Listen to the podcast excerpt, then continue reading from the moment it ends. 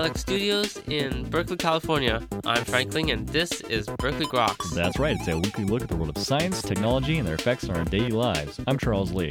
Coming up on today's show, dog DNA and microRNA. Also joining us is Professor June Dreyer to talk about geopolitical strategy in East Asia.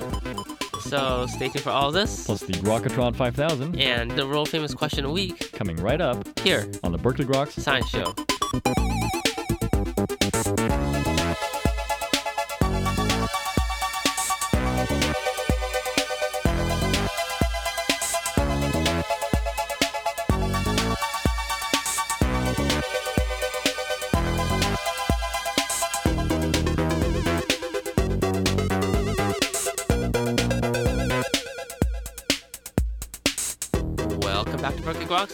Frank Ling. And I guess that makes me Charles Lee. How are you doing, Frank? Trying to stay awake, actually. Well, you know, it's tough when the holiday season comes around, especially Christmas is a few days off. Yeah. I'm sure you're running ragged. All that shopping, I guess. Couldn't well, get enough iPods this year.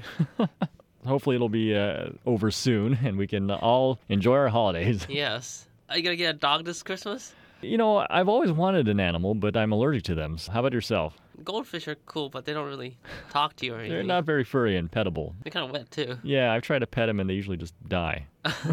so it turns out now it's actually pretty easy to get DNA tests for your uh, pets, especially dogs. Really? Yes, even for 65 bucks, you can find out uh, the pedigree of, of your dog and any predisposition to genetic diseases. And in fact, this current technique actually lets you validate up to 155 breeds. So, one of the interesting statistics is that before they implemented this, uh, 13% of puppies had the wrong parents listed for the pedigrees. Now they've sort of whittled it down to about 4%. So, uh, this is available uh, pretty much anywhere right now. It's approved by the American Kennel Club. Nice article in the Los Angeles Times.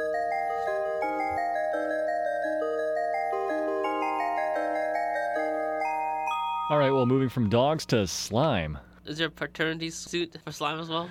I'm not sure if you can actually uh, train algae to be nice pets as much as dogs can be. Kind of wild and gets all over the place. but one of the interesting features that researchers are now discovering is that they're using microRNAs.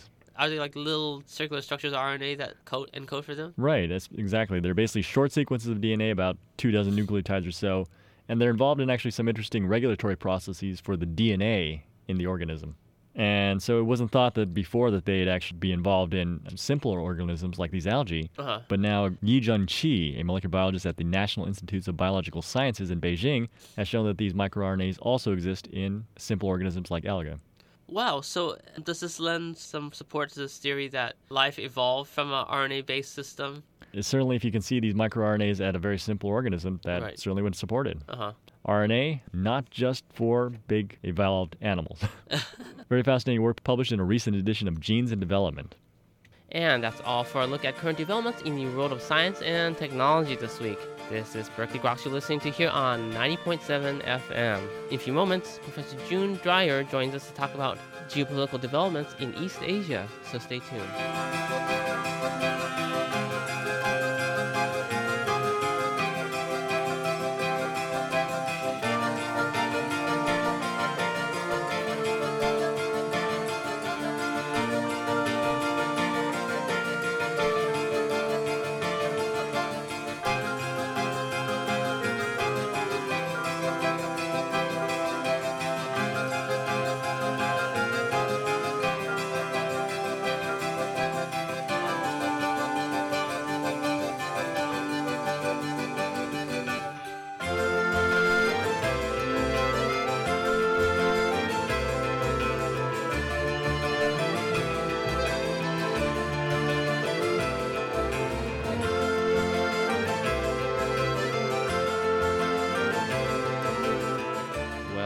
Berkeley Groks. Well, U.S. China relations are arguably the most important relation between any two countries in the world. It's one between the strongest and the largest militaries, the largest economy, and the fastest growing one. And joining us today to talk about this fascinating and yet potentially um, complicating and dangerous relationship uh, is Professor June Dreyer from the University of Miami in Coral Gables, Florida. She was a commissioner of the U.S. China Economic and uh, Security Review and is also the co author and editor of numerous books. Professor Dreyer, thank you so much for joining us today. My pleasure to be here. First of all, I'm just curious, how did you become interested in East Asian affairs, and um, how has your experience uh, influenced your understanding about the uh, dynamics in that region?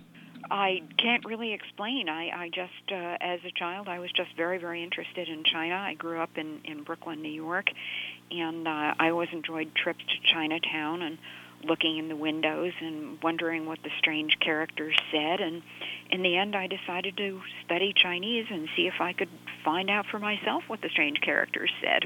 And it's never been boring. And of course, you know, underpinning all of this right now, the U.S.-China relationship is the one-China policy. Um, could you just give us a brief background on this uh, framework that's been in place since 1972?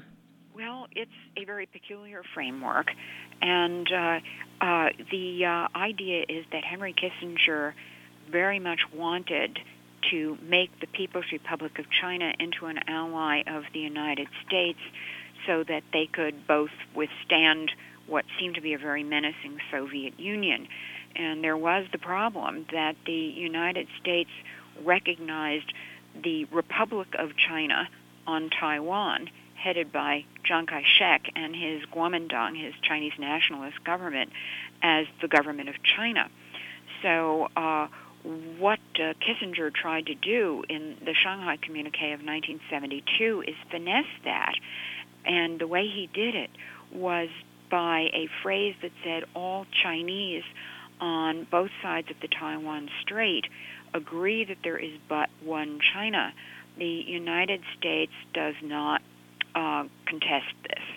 And so it, this was a very peculiar thing because I think Kissinger, uh, or at least his subordinates, must have been well aware that there are a large number of people on Taiwan who do not consider themselves Chinese and uh, therefore do not think that Taiwan belongs to China.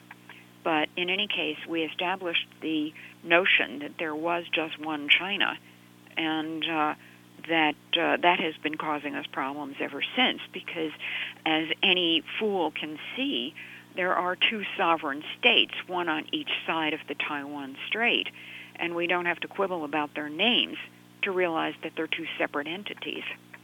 And so there's this policy of the status quo in which neither side of the Taiwan Strait will make any unilateral changes. But there's some concerns that the Chinese side have been redefining what can or cannot be the status quo. Um, could you explain to us what exactly is uh, going on? Yeah, well, I don't agree that there has ever been a status quo. I think it's been constantly in flux. And uh, what the United States finally had to do about four years ago is say, we will define the status quo but that doesn't prevent either side from making changes in the status quo. And uh, there really isn't anything the United States can do about it. So, uh, far from being the United States taking advantage of this, it puts the United States in a very bad position because Taiwan Relations Act gives the United States some measure of responsibility for the for the defense of Taiwan should China invade. And of course, it doesn't work the other way because no one imagines that Taiwan is going to invade China. So this puts the United States in a difficult position. And so what they're essentially saying to Taiwan is don't rock the boat. And occasionally the United States says the same thing to China. But when China rocks the boat, the United States doesn't do anything except to say occasionally, well, you shouldn't do that. And you saw a perfect example of that uh, two, three years ago when China passed the anti secession law. You know, among uh, certain segments of policymakers, there's this feeling that if we engage in China, they'll become more democratic, and as a result, they'll become a you know, responsible stakeholder and uh, won't threaten its neighbors. Uh, do you agree with that? No, I think it's absurd. Uh, it was based on hope rather than knowledge or certainty and China has certainly not become any more liberal. China, in fact, was more liberal in April 1989 than it has been at any point since the Tiananmen demonstrations, and it shows no signs of becoming more liberal. Uh, it uh, has arrested journalists. It is making the press more restrictive rather than less, and uh, uh, the fact that uh, I mean, one must admit that that people are freer in China nowadays to complain to each other and their friends about what they don't like about the government, but they are certainly not uh, able to criticize their government in public without repercussions. And people have been arrested and imprisoned for really, really, really minor kinds of things like publishing people's email addresses. Uh, that's not my idea of moving toward democracy. And you know, when you look back into history and, of course, today's uh, current developments, what do you think are China's intentions? I think China's intention is to become the strongest power in the world, and they spend so much time denying it that you can't help feeling suspicious about it. Well, some people would argue the U.S. also has the same intentions. We don't have intentions. We are the strongest power in the world, but we are a democracy. And so, with regards to Taiwan, uh, you know, what exactly are um, the U.S.'s interests, uh, strategic and otherwise, in uh, maintaining uh, the status quo? Or I mean, the. Uh, what I'm trying to say is, what kind of developments should the U.S. be encouraging? I don't see that we have any strategic advantage in maintaining the status quo. Our strategic advantage in the long run is to have Taiwan accepted as an independent state. But for the short run, it would cause a lot of disruption.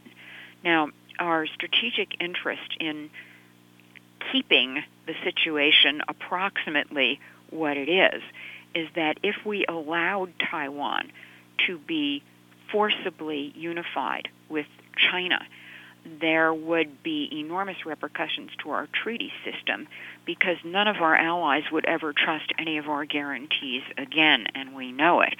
Uh, the other real concern for us is that China's territorial waters would be expanded to the area beyond Taiwan, and that would mean encroaching very closely on Japanese waters, which would make the Japanese, our ally, very, very nervous and it would also make the Philippines, whose waters are very, very close to Taiwan, nervous as well. And the right of free passage of ships would be subject to the whim of the People's Liberation Army. And we also know that China is an extremely corrupt country. Uh, and often, what the People's Liberation Army, what units of them are doing, amounts to really piracy. And the central government may not even know about it but it certainly doesn't do anything about it. Um, so currently, the um, the Department of State has this policy of strategic ambiguity, and a few years ago there was um, some movement towards strategic clarity. Uh, what do you think is the best policy? I think the best policy is that the United States should say, as it has actually on several occasions, that any move to forcibly unite Taiwan and China will be met with United States resistance.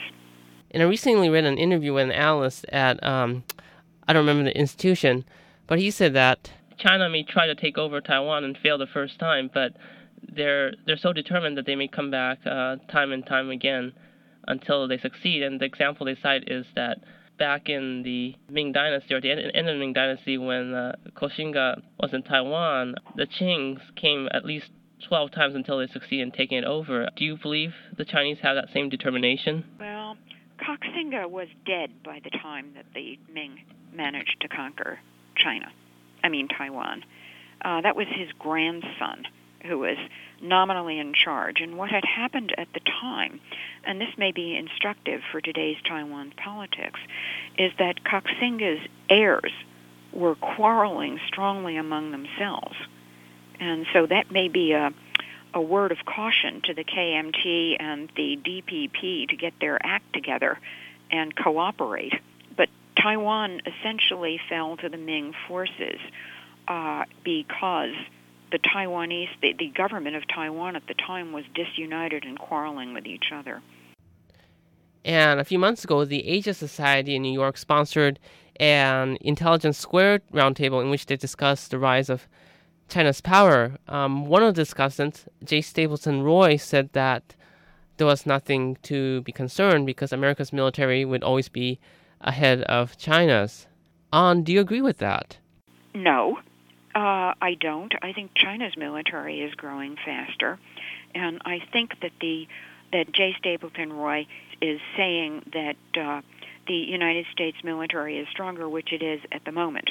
But we are involved. The United States is involved globally. And on any given day, our power assets in the East Asia Pacific area can be very, very thin. And that is something to worry about. The other thing, of course, is that we frequently don't know what the Chinese possess or what they're doing. We were shocked in January of 2007 when the Chinese carried out that successful ASAT test. We didn't think they had that capability. We thought they were five, six, seven years away.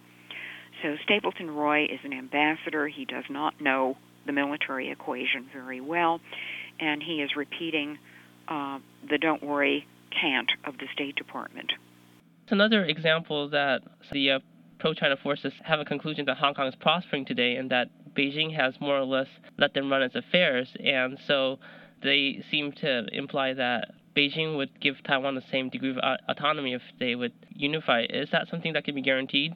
Hong Kong does not have much autonomy, and that has been shown in several different court cases where Beijing has intervened. Beijing has also intervened in the political process and uh, in the criminal process. It uh, apprehended subjects in uh, in the mainland who were Hong Kong residents, tried them and executed them. Uh, this and the Hong Kong courts did not protest. So people who don't look closely can think that Hong Kong has a good deal when in fact it doesn't. There have been massive demonstrations, peaceful ones, by Hong Kong citizens asking for universal suffrage, and they've been told no, they can't have it. So I think that, uh, of course, there cannot be any guarantee that uh, um, Taiwan would get the same, even the same not very good treatment that Hong Kong has. The difference is that in Hong Kong, the Chinese government has bought off the ruling class. They have allowed the tycoons to keep on making lots of money, and uh, the tycoons are, are happy, and the press self censors to a large extent in Hong Kong. It doesn't complain, even though it should. And uh, since people are reasonably prosperous at the moment, it may not last. Uh, they are saying we need China, so we better not make any trouble or any fuss. Okay, uh, I guess switching gears a little bit, and this concerns the media. Um, so many people in the U.S. don't feel a real connection to China in spite of all the Chinese goods that we buy. Um, you know, what do you, can you what do you think the press should do to better inform uh, America on how China is growing and what that means for the U.S.? Uh, I would say the press has done far too good a job to destroy, to uh, portray how China is growing. They have portrayed it as an invincible behemoth, just growing, growing, growing, and a, and a juggernaut. And they really don't address the problems to any extent in the Chinese economy, which are huge. Now, I will say they have covered this food tainted food scandal and the uh, lead coated toys and things like that. So that could contribute to getting a somewhat more realistic picture of what's going on in China. And so, what are some of the exciting developments occurring today? Um, you know, what what are you optimistic about, and at the same time, uh, what are you pessimistic about? Uh, in China? Uh, yeah, in um, U.S.-China relations or um, Taiwan's role in all of this. Well, U.S.-Taiwan uh, relations have seemed to improve from two years ago when President Bush gratuitously, in my opinion, criticized President Chen Shui-bian.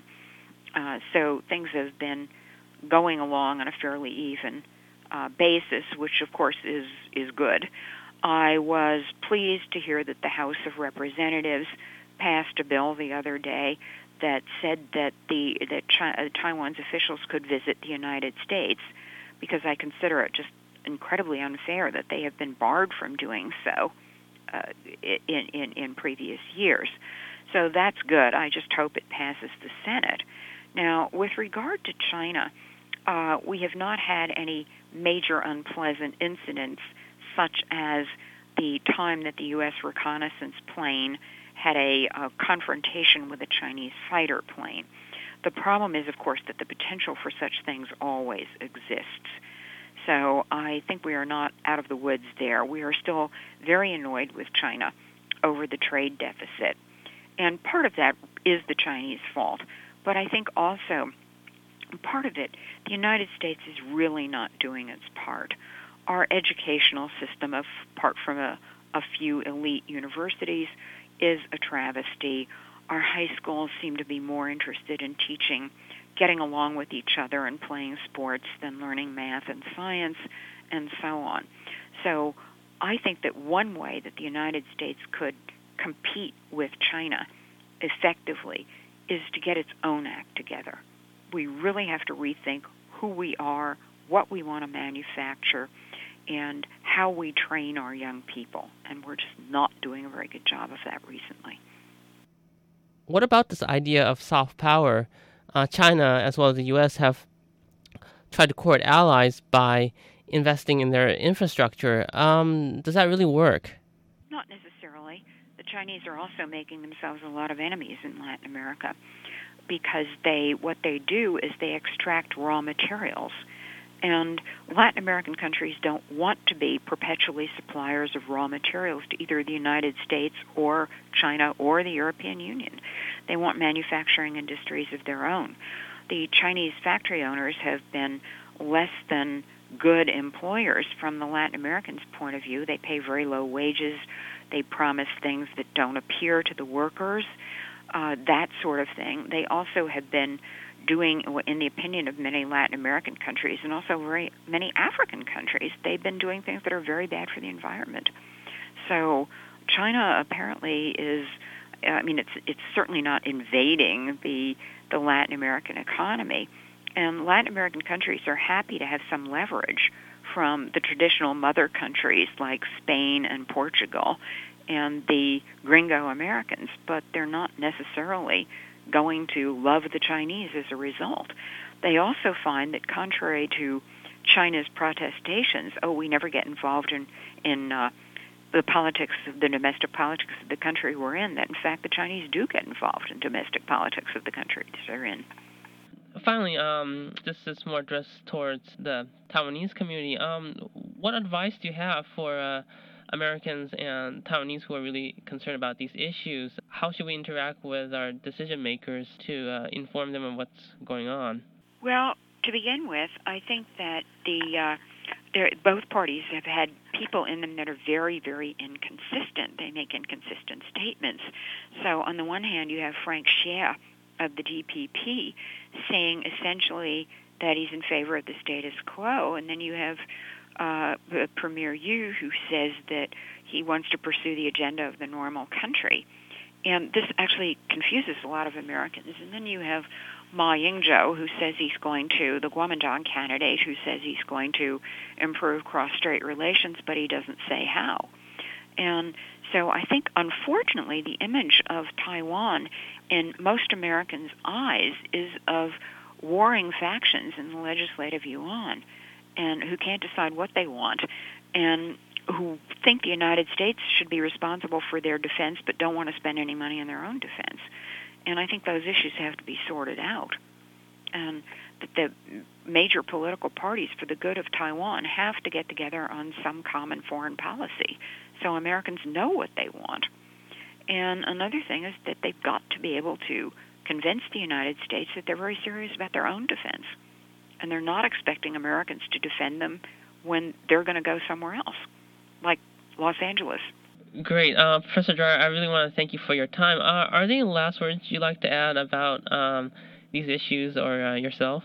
Uh, no, I would just like to urge the political parties in Taiwan to at least get together in a consensus so that they don't prevent present an image of diametrically warring factions to the rest of the world. It's really bad for the national image. Okay, thank you for allowing me to program. And we were just talking to Dr. June Dreyer, professor of political science at the University of Miami.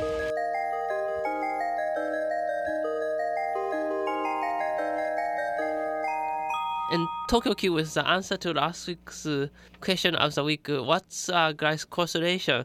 Glycosylation is the process uh, by which a sugar molecule is attached to the protein. Oh, great, lad. It's not all great, that picric acid. You're not going to be all great if you use it and it blows up on you. Well, what's it used for and why is it all great? If you know, think you know, email us at groks at hotmail.com. You're not going to win anything, but you just might feel a little explosive. And that's all for this week's edition of Berkeley Groks. Make sure you tune in next week for more from the world of science and technology. If you'd like to contact us here at Berkeley Groks, you can email us at groks at hotmail.com. For Berkeley Groks, I'm Frank Ling. And I'm Charles Lee. Make sure you also see us on the web at www.groks.net. Have a great afternoon and stay tuned for more music.